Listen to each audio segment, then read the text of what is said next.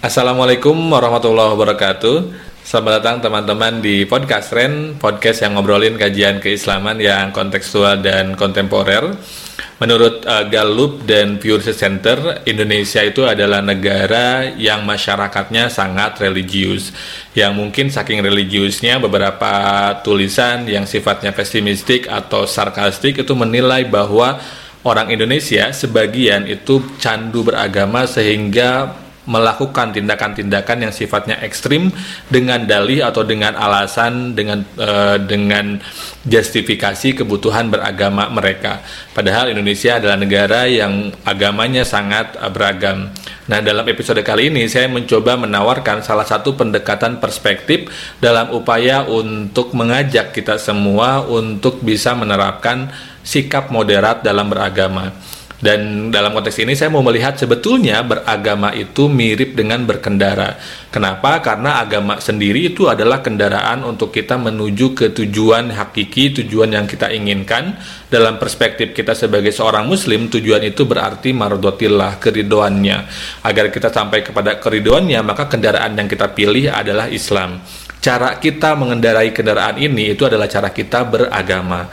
Nah, gimana caranya agar kita mengislami keislaman kita dengan benar sehingga tiba selamat dan menyelamatkan ketujuan? Kita pertama perlu sadar di mana level kita. Persis sama seperti kalau kita berkendara. Orang ingin sampai ke tujuan dengan berkendara, tapi dia harus sadar level dia ada di mana.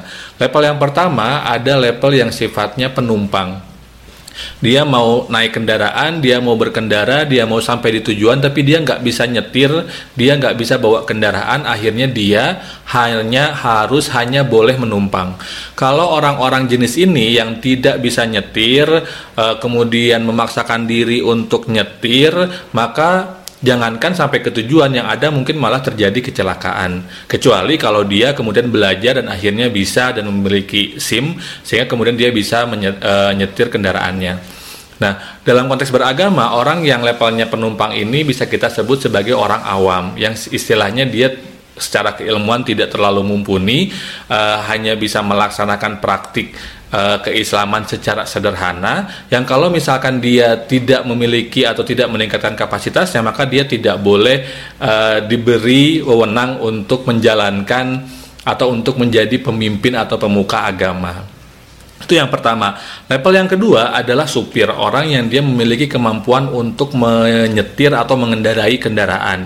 Dalam konteks beragama, orang ini mungkin adalah orang yang memiliki kapabilitas keilmuan yang dengan kapabilitas itu dia bisa menjadi katakanlah misalkan ustadz atau misalkan pemuka agama yang dia bisa membantu atau mengajarkan ilmu yang dia miliki untuk membawa banyak orang untuk bisa beragama secara lebih baik. Itu yang level yang kedua. Level yang ketiga adalah montir. Jadi mungkin ada orang yang bisa nyetir tapi mungkin ketika mobilnya rusak dia nggak tahu cara memperbaiki mobilnya. Nah dalam konteks beragama orang yang sudah sampai tahap ngerti mesin mobilnya, ngerti uh, detail kedalaman filosofi dari agama itu adalah orang-orang yang memang tahapnya sudah lebih di atas ustadz. Mungkin ulama-ulama besar, mufti atau ahli fatwa yang dengan kemampuan keilmuannya dia bisa mendiagnosis permasalahan keagamaan dan bisa memberikan solusi yang tepat sehingga kemudian beragama kita menjadi baik. Problem kita selama ini adalah ada orang yang levelnya masih awam kemudian dia sok-sokan untuk mengambil uh, fatwa atau membuat mendiagnosis penyakitnya mobil atau penyakitnya kendaraan uh, kemudian menawarkan solusi padahal dia nggak ngerti apa-apa. Akhirnya solusi yang ditawarkan juga keliru besar. Nah, jadi penting untuk kita sadar di mana level kita dalam beragama dan kita bersikap bertindak sesuai dengan level atau kapabilitas kita. Bahwa kita memang diwajibkan untuk belajar terus-menerus itu adalah benar, tapi kita harus sadar batasan kita agar kita tidak bersikap melampaui batas. Itu yang pertama. Yang kedua, uh, dalam konteks beragama sebagai berkendara ini kita bisa melihatnya dalam uh, posisi kendaraan dia berusaha untuk mencapai tujuan itu dia akan melewati jalan dalam konteks Islam mungkin akan melewati sirot al-mustaqim gitu ya.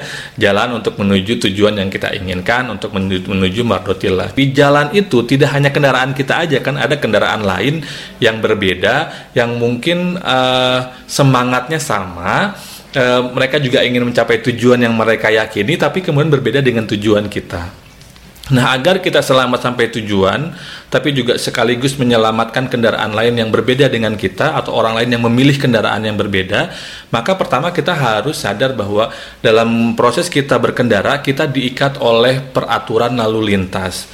Minimal-minimalnya kita taat rambu-rambu lalu lintas, sehingga kemudian dengan tak ketaatan itu kita bisa memaksimalkan kehati-hatian sehingga beragama kita saling menyelamatkan. Dalam konteks beragama berarti itu bisa hakul adami, bisa makosid syariah seperti hifzuddin, hifzun nafas, hifzun nasal, hifzul akal, uh, hifdul mal yang tujuannya adalah memastikan semua orang ter, uh, ter, terjaga, terselamatkan hak-hak dasarnya itu rambu-rambunya sehingga kalau kita melabrak lampu itu ya berarti kita sedang berusaha untuk mencelakakan diri kita sendiri dan orang lain.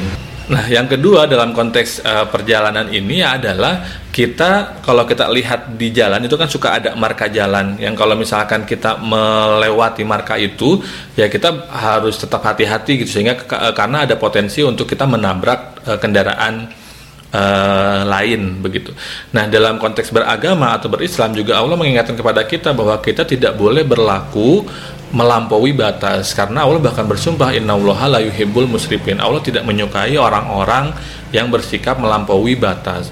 Kenapa tidak boleh melampaui batas? Karena kalau kita melampaui batas, kita merebut hak jalan orang lain dan potensi kita untuk mencelakakan orang lain, mencelakakan diri kita sendiri itu akan jadi lebih besar.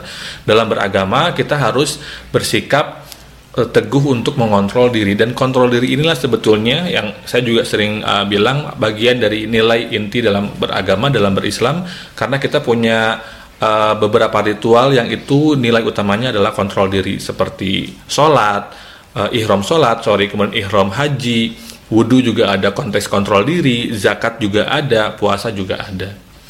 Jadi kita beragama seperti kita berkendara, pertama kita sadar level kita di mana dan tidak bertindak melebihi kapasitas kita dalam beragama, kemudian kita dalam berkendara dalam menjalankan agama kita kita tetap patuh pada rambu-rambu yang nilai-nilai universal yang itu memastikan hak adami, hak kemanusiaannya setiap orang apa pun agamanya dapat terjaga, terselamatkan dari tindak tanduk kita. Itu saja untuk episode kali ini. Terima kasih. Wassalamualaikum warahmatullahi wabarakatuh.